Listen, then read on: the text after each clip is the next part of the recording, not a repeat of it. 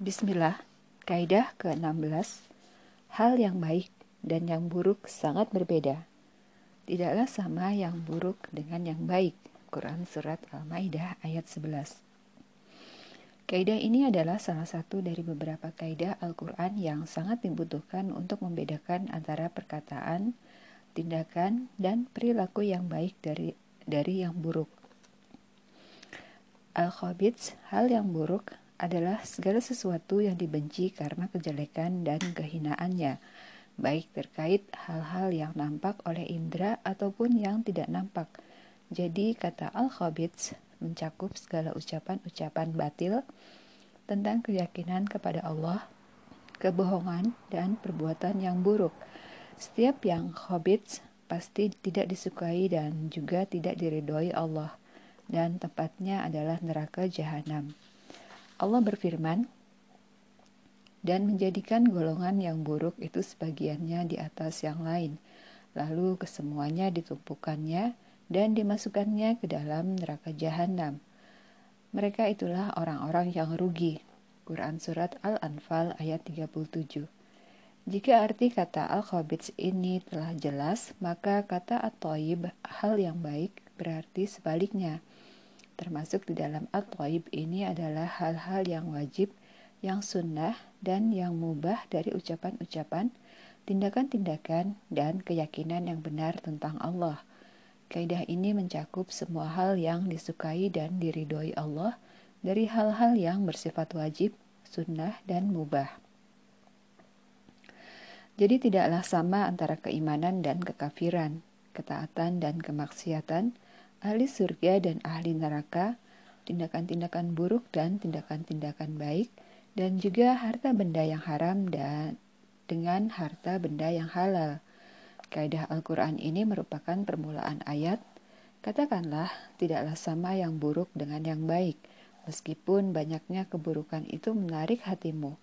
Maka bertakwalah kepada Allah, wahai orang-orang yang mempunyai akal sehat, agar kamu beruntung. Quran Surat Al-Maidah ayat 100. Ayat ini berlatar konteks membahas macam-macam makanan, minuman, binatang buruan, dan perincian hal-hal yang haram dan hal-hal yang halal dari kesemuanya. Tidak diragukan bahwa target ayat ini bukan hanya mengabarkan bahwa hal yang buruk tidak sama dengan hal baik, karena berita ini telah menjadi naluri umat manusia – tetapi target utamanya adalah mengajak dan memotivasi agar umat manusia senantiasa mencari yang terbaik dari ucapan, perbuatan, keyakinan, dan rezeki, serta menghindari setiap yang buruk dari ucapan, perbuatan, keyakinan, dan rezeki. Ketika umat manusia memiliki potensi besar untuk berkata-kata jelek, berbuat buruk, mencari hasil-hasil usaha yang kotor, dan kebanyakan mereka silau dengan dunia, lalai terhadap akhirat, dan mendahulukan kepentingan sesaat dengan melupakan yang langgeng, maka datang larangan Al-Khabits dengan gaya bahasa yang indah yang mematahkan argumentasi banyaknya orang yang melakukan Al-Khabits ini. Allah berfirman, meskipun banyaknya keburukan itu menarik hatimu, Quran Surat Al-Maidah ayat 100, Hal ini diangkat karena sebagian dari hal-hal al-qabits ada yang berupa kenikmatan yang bersifat indrawi dan maknawi, seperti mendapatkan banyak uang dengan cara yang haram, mendapatkan kenikmatan ragawi dengan cara berzina, mabuk-mabukan, atau kenikmatan-kenikmatan yang haram lainnya. Semua itu bisa menggoda seseorang dan menariknya untuk tenggelam di dalamnya – Meskipun banyak jumlahnya, nikmat rasanya, dan mudah melakukannya, tetapi itu semua merupakan penyebab terhalangnya kenikmatan abadi yang diisyaratkan dengan firman Allah Ta'ala. Dan amal kebajikan yang terus-menerus adalah lebih baik pahalanya di sisi Tuhanmu. Quran Surat Al-Kahfi ayat 46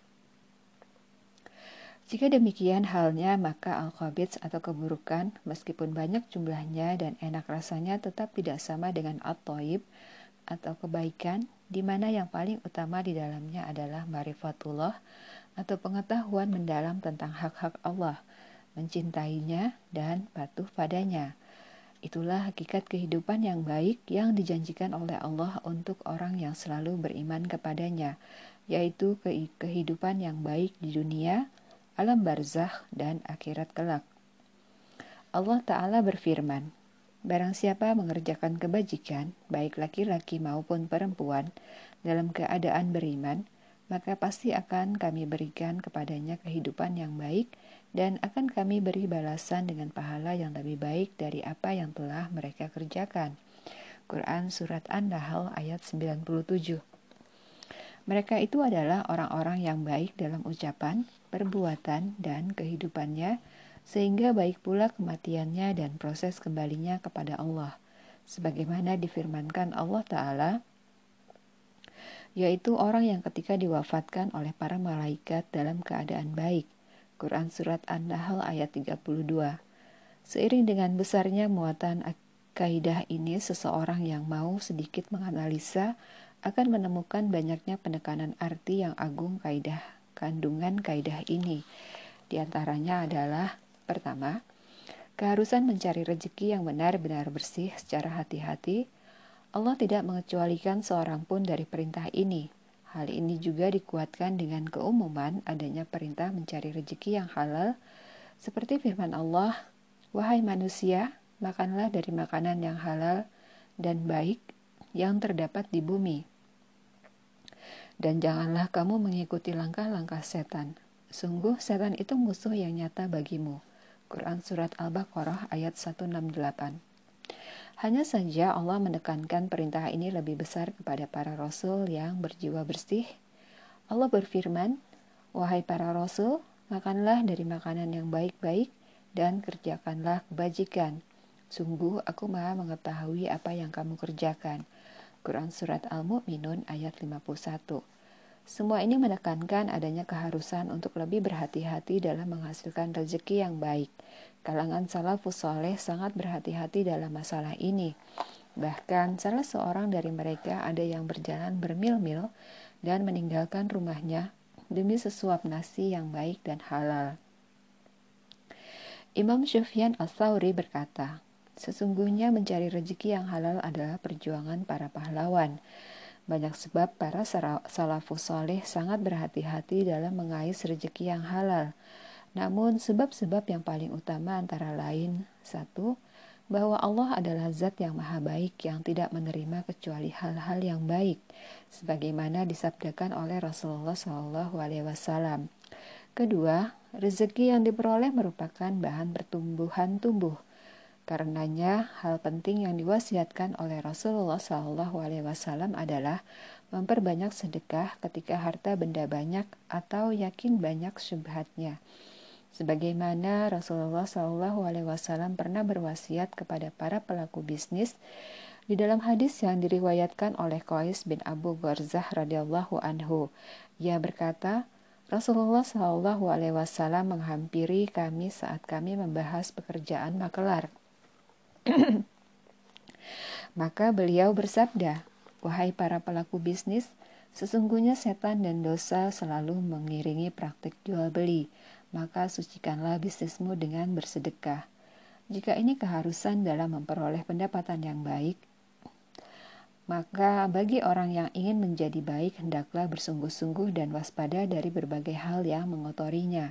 Terlebih saat sekarang ini banyak peluang-peluang bisnis yang haram atau berbau syubhat, seperti perusahaan-perusahaan yang bermain di bursa efek, baik regional maupun internasional. Kedua, petunjuk kaidah Al-Quran ini mengajarkan bahwa kita tidak bisa menjadikan kuantitas sesuatu sebagai ukuran kebaikan, keabsahan, dan keselamatannya dari semua larangan-larangan syariat. Ini juga berlaku untuk menilai ucapan, tindakan, dan keyakinan. Kita wajib menghukumi segala sesuatu dengan melihat konten dan seberapa jauh kecocokannya dengan ketentuan syariat.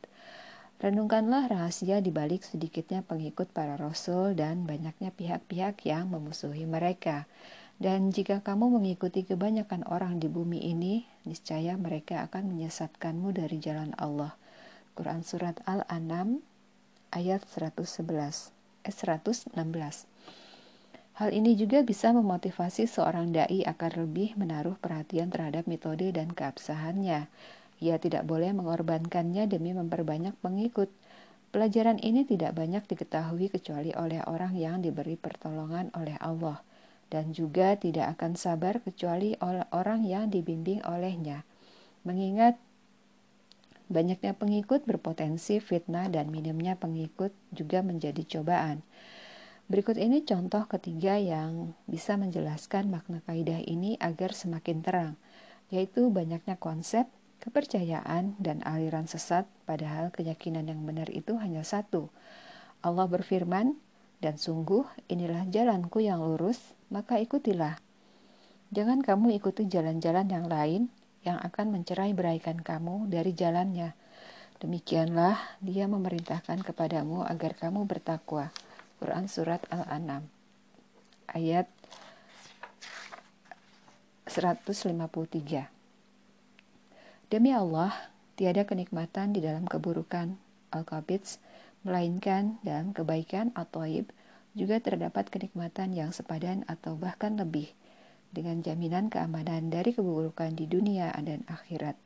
Orang yang berakal sehat saat terbebas dari nafsunya dan memenuhi jiwanya dengan ketakwaan kepada Allah tidak akan memilih kecuali kebaikan. Bahkan di dalam jiwanya terpatri rasa antipati terhadap keburukan. Meskipun itu dengan mengorbankan kenikmatan-kenikmatan yang sudah berada di dalam jangkauan dan munculnya rintangan yang menghadangnya sehingga usaha ini berbuah manis di dunia dan akhirat. Seraya menghibur dirinya dengan firman Allah, Katakanlah, kesenangan di dunia ini hanya sedikit dan akhirat itu lebih baik bagi orang-orang yang bertakwa, mendapat pahala turut berperang.